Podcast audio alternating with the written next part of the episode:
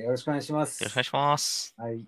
じゃあ、今日も、えーニュースの発想のところからやっていきたいと思います。ニュースを読んで、そこから何らかの気づきを得たりだとか、発想につなげていくっていうようなところを、えー実際に話しながら実践して見れたらいいかなと思ってますんで、よろしくお願いします。お願いします。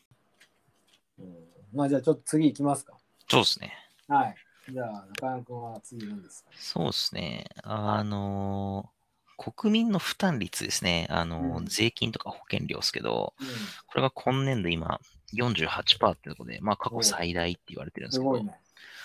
でまあ、一応相対感みたいな話でいくと、うん。えっと、アメリカが大体30%で、うん。えっと、フランスとかドイツが、えっと、50%前半後半みたいなところなんで、まあなんか日本だけめちゃめちゃ高いですっていうわけではないんですけども、とはいえ、えっと、年々この負担率上がってるんですよ。うん、うんで、結局これって、その企業で言うと、えっと、稼いだ売り上げみたいなところに対して48%、うん。えー税金が持ってかれるっていう話なんで、うん。税金が上がってくとだんだん粗利が減っていくみたいな感じなんですね。うん。あの、まあね。個人の所得でいくと。うん。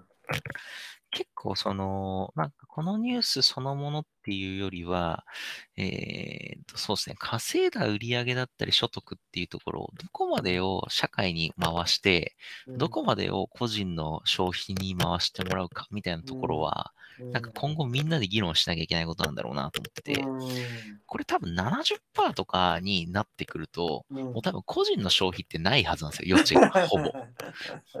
なんかそれともうベーシックインカムでいいんじゃないかっていうか、その、結局みんなが稼いでその後国に戻すってなるとトランザクション無駄じゃないですか。確かに。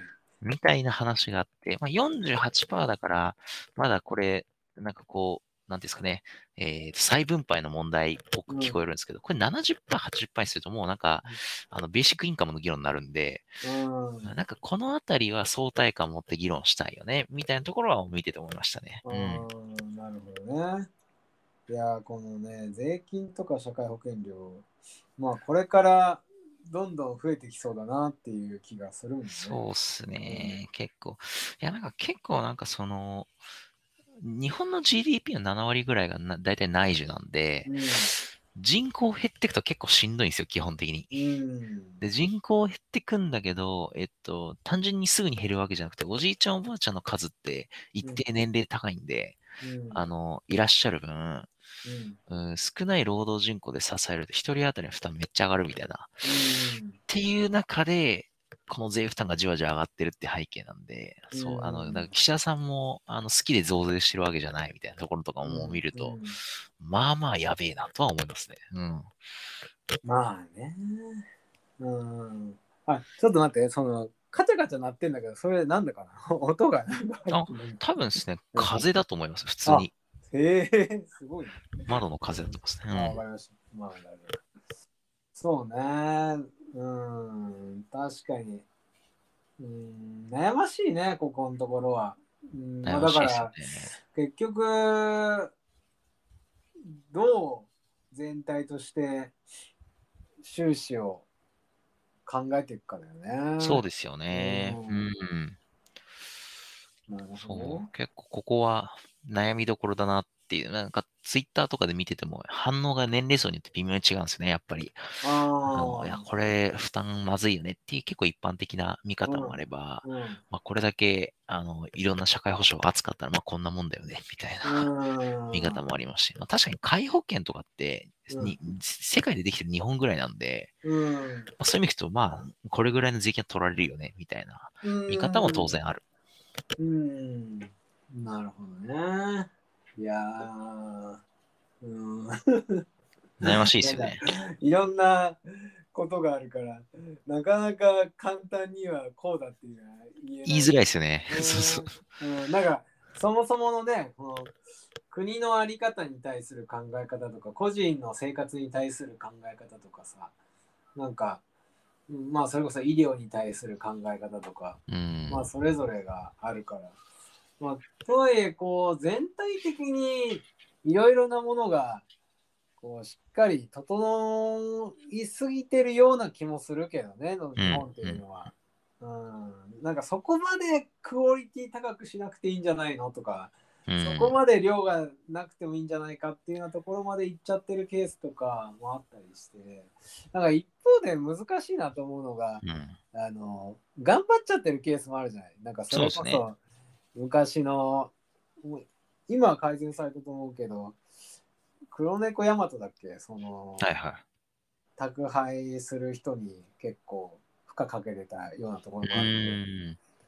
まああれだけじゃなくて結構なんか気合と根性でなんとかこのサービスを維持するみたいな傾向が全体的にあるなって気もするから、ありますね。なんかそこには適切なお金がこう支払われるようにするとかうん。なった方がいいかなと思うんだけど、ちゃんとシステムシステムっていうのは、うん、自動化という意味でのシステムを導入もっとしていかなきゃいけないんだろうなと思うよね。そうですね。結うん構、その、真面目にオペレーションやりきる人が多すぎるんで、そうそうそうなんか、そう、オペレーションそのものを見直すっていう概念があんまないんですよね、やっぱり。そうそうなんかもっと怠惰でも成り立ってるうん。ところが多いというか日本以外大体そういう風なんでねもう成り立つように全体を設計していくみたいなところあるんですけどそうですねありますよね。なんかみんなが頑張ってなんかギリギリのところでなんとか耐えしのぐっていうのでちゃんと全体うまくいってるねっていう風にしちゃうから、うん。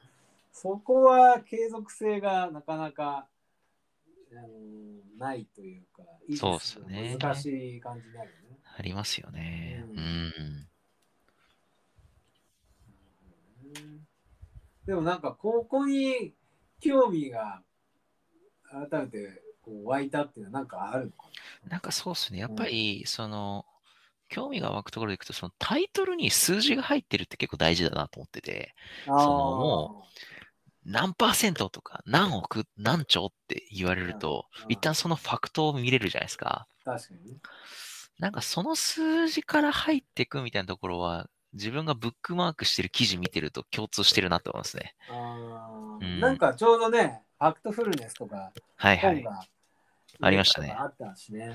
う。。うんファクトフルネス的には世の中良くなってるっぽいですけどね。うん、そうそうそう。そうなんだよね。うんいやなんかそういうのって面白いなと思って、やっぱり、あのーさっきの話じゃないけど、この48%を多いと感じるか少ないと感じるかとかっていうのはやっぱり解釈の問題で、うんやっ。ぱり事実がまずどうなってるのかっていうところによって、だいぶ話変わってくるしね、自分の捉え方が。そうっすよね。うんなんかその相対、相対感持って見なきゃいけないですよね。うん、うん確かに。だから、そういう意味では、あのビジネスにおいても、やっぱりこの数字を見ないで議論してしまうっていうところが、なんか、時々見られたりとかするああ、なるほど。うん実際のところどうなのっていうところうんうが抑えられないまま、例えばあの人が足りないんですっていう話になった時にうん。実際どういう仕事があってどれぐらいそれぞれ工数がかかってて結果として何人日足りないのっていう話、うん。うん。うんなんかそこがこうあんまり議論されないままとにかく人を増やすっていう風になっちゃったりとか。うん。うん実はねその棚卸しするとそのこう仕事は必要ないんじゃ今は必要ないんじゃないかとかここの部分はもう任せちゃっていいんじゃないかとかうなんん。か出てきたりとかするところもあると思ってて確かうんに。そうっすよね。うんうんうん。わかりました